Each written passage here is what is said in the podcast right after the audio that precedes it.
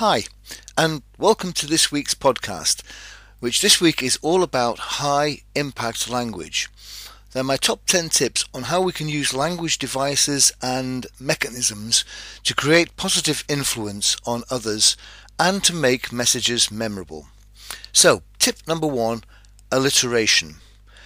This is using a similar set of sounds to create an impression and to create something more memorable, such as short, sharp, shock, or make messages memorable.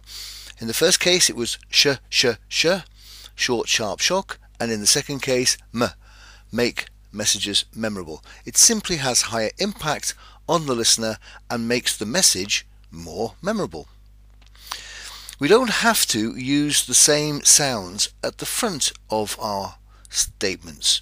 So, short, sharp, shock, and make messages memorable, the alliteration all comes at the beginning of the sequence of words. But you can do the same with the end of words credibility, likability, affinity. Credibility, likability, affinity. The alliteration occurs at the end of the words. So, alliteration, similar sounding words to create memory and impact. Tip number two exaggeration. I've told you a million times not to exaggerate. Oh, I love you to the moon and back. I've got a mountain of homework to do. They're clearly exaggerations, they're completely unreal, but they create impact because they're exaggerated. And by being exaggerated, they're unusual. It's not the way we normally would speak about exaggeration or love, or homework. So it makes it quite distinctive. It stands out and again has higher impact and makes the message memorable. Tip number three humour. My favourite of all time is Tommy Cooper. He was brilliant at puns. A pun is based around a dual understanding of the same word. Here's one of my favourites. Two aerials met on the roof and got married. The wedding was terrible, but the reception was fantastic. Loads of puns make me laugh. And of course, they're fairly safe. They're quite childlike, um, but you still have to be bright enough to understand the double meaning of the word. So, in a sense, it's quite a compliment to be given a pun, because whoever's telling you the pun assumes that you have the wit and uh, understanding of, of language to be able to know how one word has two meanings. So it's quite a powerful and humorous technique. Another humor technique is ambiguity. So you're using the fact that the word means different things, but you create ambiguity, meaning that you have to make the other person think about what's funny about the statement. So Nothing succeeds like a toothless budgie. Well, what's funny about that? Nothing succeeds like a toothless budgie. To begin with, nothing succeeds, and you're probably thinking nothing succeeds like success, but it's nothing succeeds like a toothless budgie. And you think about it, what's oh succeeds succeeds? Oh, a toothless budgie will struggle or not struggle actually, because it's toothless, will will find it very easy to suck seeds. So, nothing succeeds like a toothless budgie. Time flies like an arrow, fruit flies like a banana. What? Time flies, I get that, time flies like an arrow.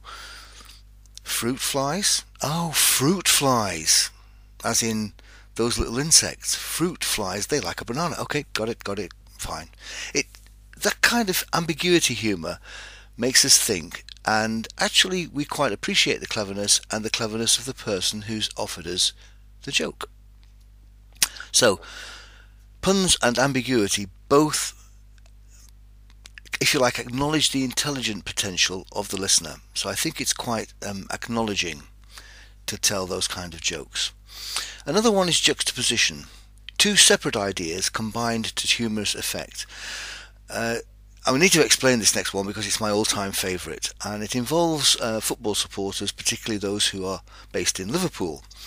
Um, Everton uh, has a commercial shop selling Everton products on its uh, on its main football site, but it decided it wanted to open a second shop in the city.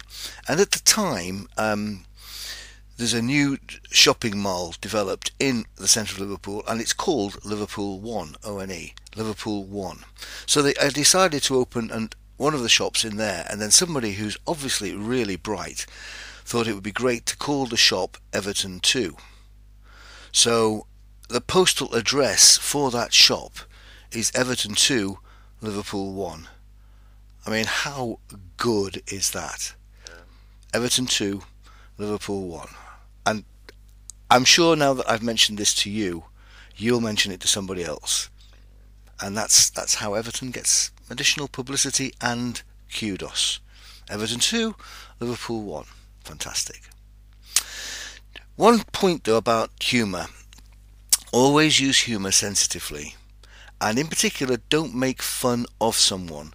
You really should be laughing with people, not at people.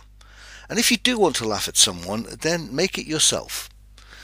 So if you can laugh at yourself and tell jokes about yourself and create humorous situations about yourself, that's fine because the only person who's being potentially damaged is you.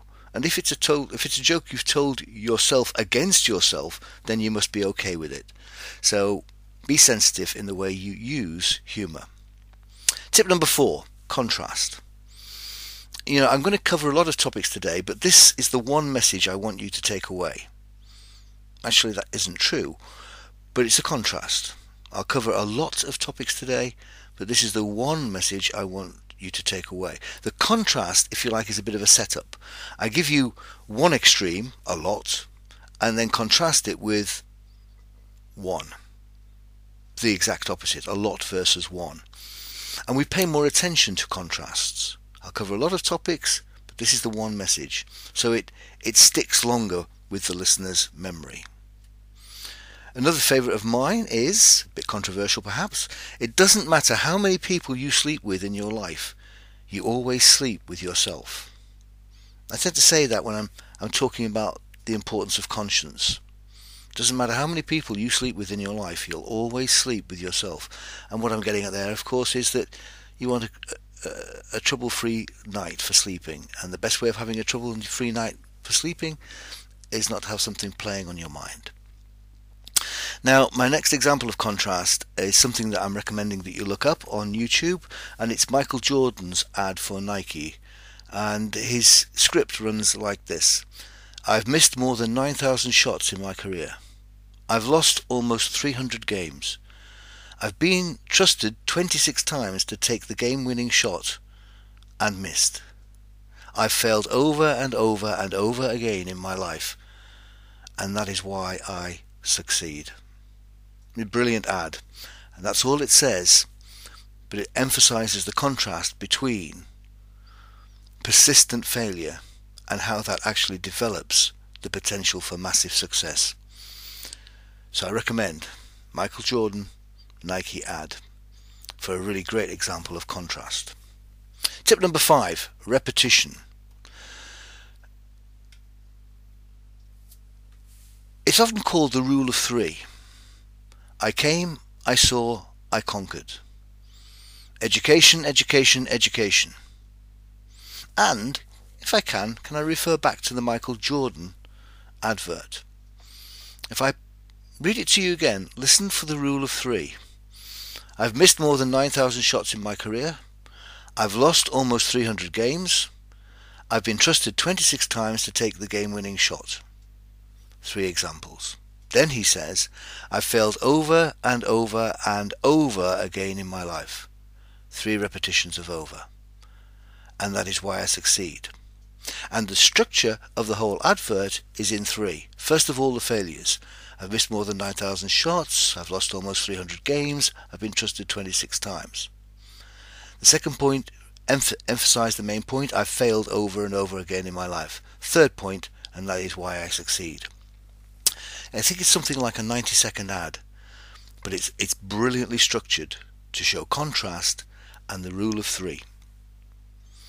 Tip number six, the use of mnemonics or acronyms. And that's where we construct a word, the letter of each, uh, the letter of each word, element, forms a new word. That was a bit clumsy, wasn't it? So I'll give you an example. SMART. Specific, measurable, achievable, relevant and time framed. It's often used in coaching people to set clear goals. SMART. Make the goals specific, measurable, achievable, relevant and time framed. Fear. Fantasy expressed as reality. Just a quick summary to say actually most fears that people have are in their mind, not real. So fantasy expressed as reality is the use of a mnemonic of the word itself, fear. One of my own is Kiln, K-I-L-N, and I encourage you to take a Kiln approach if you're reviewing your business or your team. Uh, what is it in the team or business that you'd like to keep? What would you like to improve? What would you like to see less of? And what would you like to introduce that would be new? Keep, increase or improve, less of and new. Kiln. So, mnemonics or acronyms. Tip number seven, personalize. so, it's like my mum always said. So, you've already personalized it by making it personal to you. You've referred to somebody who's obviously close to you, you've lived with a long time, and has probably got something worthwhile or interesting to say. I don't need to say any more. I've got you hooked because I've said something personal. You may remember on, I think, was it British, Britain's Got Talent when um, Susan Boyle uh, was first auditioning and Simon Cowell said, well, you know, if you could be successful, Susan, who would you like to be like? And I think she said, oh, I'd like to be like Elaine Paige. And I think most of the audience kind of smiled or smirked to think, no chance. Well, who's laughing now? But the personalisation the, the, the confidence, the gall almost at the time to say I'd like to be as famous or as well known as Elaine Paige. You know, it's name dropping. And name dropping, of course, is part of personalizing. So whenever we personalize, we make something more um, interesting and more memorable because we can associate what the person was saying with somebody they were talking about. I'm someone who walks 10,000 steps every day. Every day. So I'm telling a personal story there, just in one line. And it makes it more memorable because I don't say it's a good idea to walk 10,000 steps every day. I say I'm the kind of person who. One of the things I do is it's personal. Tip number eight, the use of visuals. Surely this is a terrible tip for a podcast, which it's an audio vehicle, so you can't see anything. Really? We need to tap into the power of imagination and fantasy. We don't need our eyes to see things. For example, imagine you are sitting trapped in a cold, dark cellar. You can't see a thing. You're shivering. Then you feel something moving at your feet. In some ways, imagination is more powerful and more personal than an actual visual because each individual internally visualizes their own picture, constructs their own reality that's entirely personal to them. So it's powerful. Visuals really help people understand and recall the key message. So generally speaking, use visuals whenever you can, either live in front of the person or by creating pictures in their mind. So, tip number eight use visuals and use the power of imagination. Tip number nine metaphor. I love metaphors or analogies.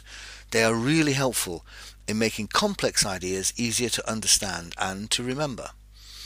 A metaphor will often start with the phrase it's like or imagine, and it explains something quite difficult or or important in an everyday context.